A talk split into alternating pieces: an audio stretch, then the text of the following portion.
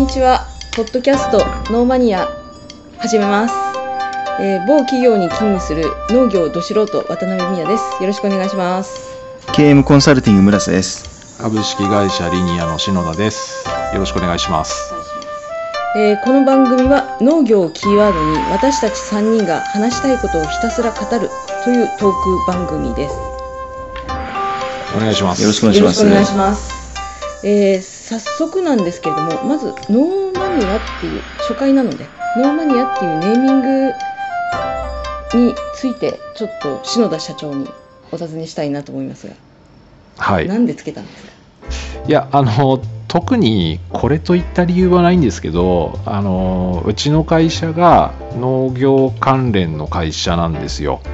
なので、まあ、農業の農っていうのと、あと、まあ、話す内容はかなりマニアックになると思うので、あの、2つをくっつけてノーマニアというふうに、まあ、してみたと。もうそのぐらいですね。それ以上の理由はあんまりないです。まあ篠田さんマニアックにいろいろ調べて教えてくれるんですね、私たち。まあそうですね、あの皆さんに共感してもらえればいいですけど、はい。はい、じゃあ早速楽しみにして始めていきましょう。はいさてさて今日のテーマは資本主義と農業ということなんですけど、まあ、農業ってちょっと資本主義とは遠いイメージが私にはあるんですけど、まあどんな話になるんですかね？はい、あのーそうおっしゃる通り、資本主義と農業ってなんかちょっと遠いイメージですよね。はい。で僕らが教科書で資本主義っていうのを習う時って、まあ、そのまず資本主義のその概念というか資本主義って何なのっていうところこれはちょっといろいろあるんあると思うんですで僕も勉強してあの正直答えが一つではなかったんですよ、でただ少なくとも教科書で義務教育で習う時っていうのは資本主義はイギリスで起こった産業革命はい。18世紀の半ばからあの19世紀産業革命ってあの生産がうんいろんなもののその製造生産環境が工業化していった時代ですよねはい。そこと資本主義っていうのが、まあ、すごくリンクしてはい。語られるうんっていうことが、まあすごく多いですよね多分これは今でも変わってないんじゃないかなとうん思います。で、えっとまあ、工場がさっきも言った通りそり機械化してオートメーションに近くどんどん近くなっていくわけですよね。20世紀に向かってどんどんオートメーション化していくんですけどとにかくそのマシーンが入って、はい。で生産活動がうん。生産活動製造活動ですね。いろんなジャンルで。もともとあのイギリスだと、えっと、綿とか紡績って言ってあのあの羊さんがいてあの羊の毛をこう、えー布にしていくっていうんですかね、はい。はい。紡績産業から始まったイギリスのマンチェスターかなうん。確か、あの田舎の方から始まってますけど、まああそこからスタートしてで機械化が始まって工場ができます。そうするとその工場の持ち主うん。これが資本家。でそこで働く人たちが労働者っていう関係性が生まれてくると。でこれが資本主義。はい。なんですよね。まず一つはその資本家と労働者の関係ですね。それからもう一つはその機械化されて生産能力が上がってさらに品質も均一化されていくと。で品質は上がってくるわけですよ。うん。でそうすると競争力があのアップしますよね。商品の競争力がアップします。そうすると国内外を問わず、まあ、自社商品をまあ販売していこう。で販売するには何か規制のある市場規制のある社会よりも自由主義経済っていう方がまあ都合がいいわけですよ売る方としてははい。極論言うと関税とか取っ払ってくれよと商品力と価格で勝負するからっていう状況になるんででまああのそういったその自由自由主義経済を求める社会構造産業構造っていうのが、まあ、あの資本主義の一番大元にあるうん。と思うんですよね。はい。だからあの資本主義と産業革命って、まあ、セットでうん。取り上げられていくっていうのは、まあ、決して間違いじゃないんですけどこれが大体教科書ではい。義務教育で習ううん。内容だと思うんですよ。そうか。農業って言ってもその羊とうんうんあのまあ羊のなんつうの毛。毛とそうそう。ウールと紡紡績。そうそこが結びついて産業として発展していくっていうまあ、工業ね。工業ね。うんこの時点では工業ね。農業ではなくて、まあ羊さんはちょっと畜産業に近いとは思うんですけど、はい、羊さんを飼ってます。で毛を刈ります。うん。でそれを布にしていくと。うん。であ編んでいくっていうのかな、うん、紡績業だから。それを布に加工していくのを手作業でやってたのが機械化されていくっていう、まあ、これが産業革命の始まりとされていて。で、まあ、その後あの、えースチーブンソンさんが作ったあの、えー蒸気機関とかねスチームとか。あー。うん。ああいうのが出てくるとどんどんこう変わっていくわけですけど一番初めはそれ。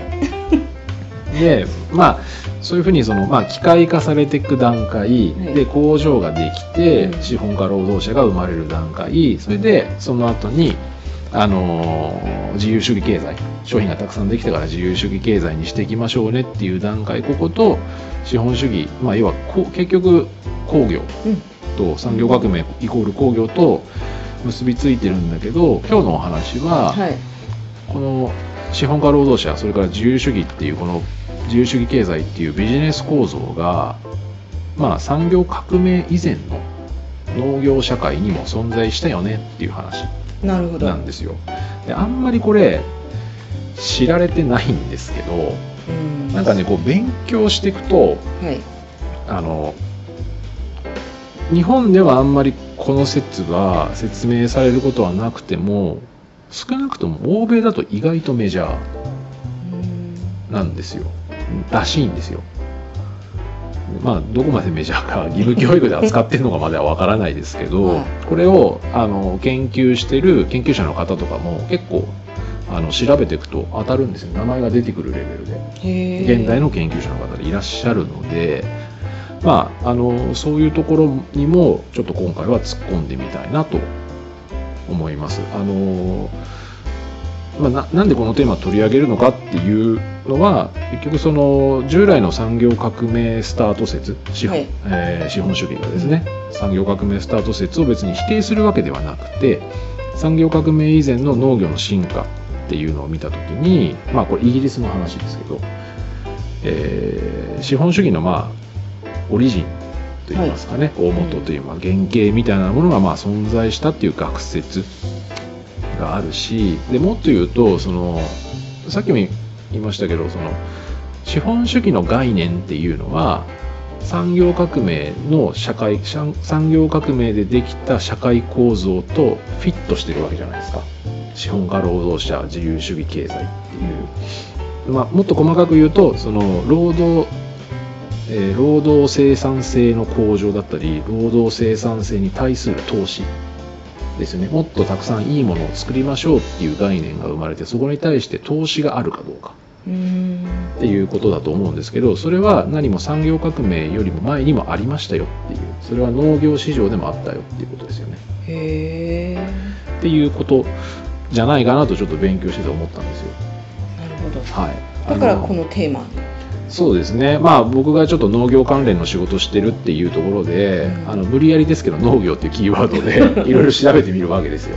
そうすると別に自分の仕事と関係ないですよこれ。うん。関係ないけど、うんあのそういうテーマが出てくるんで、まあ、ちょっと面白いかなと思って、でその産業革命が起こる以前っていうのはあの産業革命が起こった後っていうのはその工業っていうジャンルがね。はい。工場に、うん。イメージとしては工場生産に代表されるような工業っていうジャンルが生まれて、うん。まあだんだんとそれがこう産業自体の主流になっていくじゃないですか、はいはい。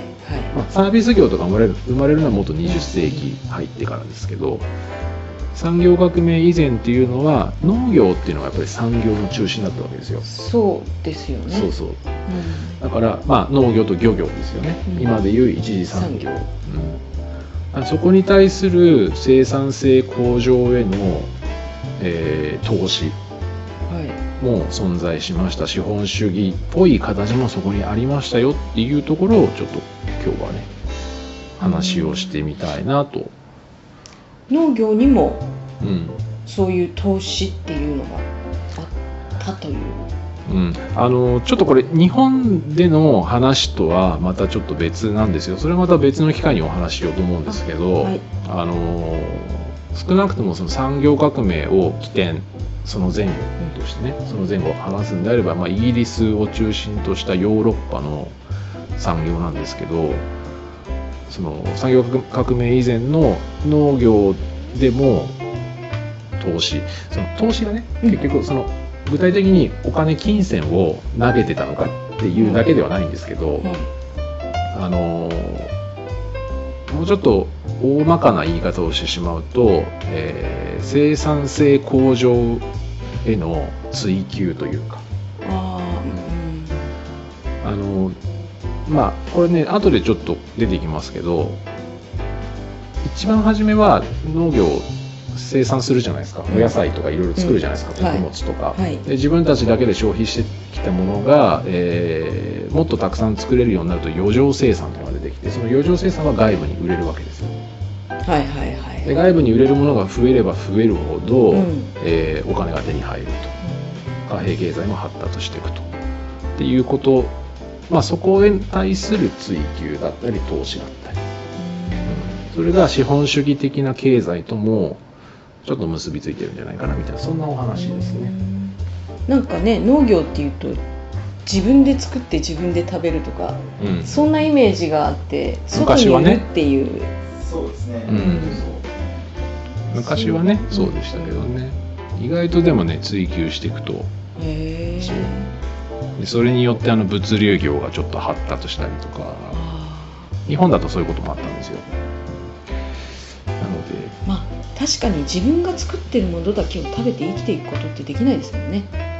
何かがうん。何かとこう交換をしたりとかうん。そういうことでいろんなものをを得ながら生活するしかできないですもんね。貨幣経済が発達していくとねうん。結局その、まあいわゆる金銭っていうもの、ん。お金というものであの何か売り買いをするってなってくるとやっぱりあのその金銭をどうやって得るかっていうことが必要になるのででその時に、えー金銭を得る手段として、まあ、産業があるわけですよねいろんな商品。うん。でそれがやっぱりどうしてもあの産業革命以前っていうのは工業化以前はやっぱ農業だったということですよね。なので、まあ、まずちょっとその今だいぶ概要から少し突っ込んだところまでお話ししましたけど、はいあのまずちょっと次はうん。資本主義っていうものからもう一回ちょっとおさらいして、はい。で産業革命っていうものもおさらいして、で、えーその後に産業革命が起こる前の社会構造とかそういうものもちょっとお話しして、えーいけたらなと思いますので、はい。はい、まずはこんなところですかね。はい。はい。ありがとうございました。ありがとうございました。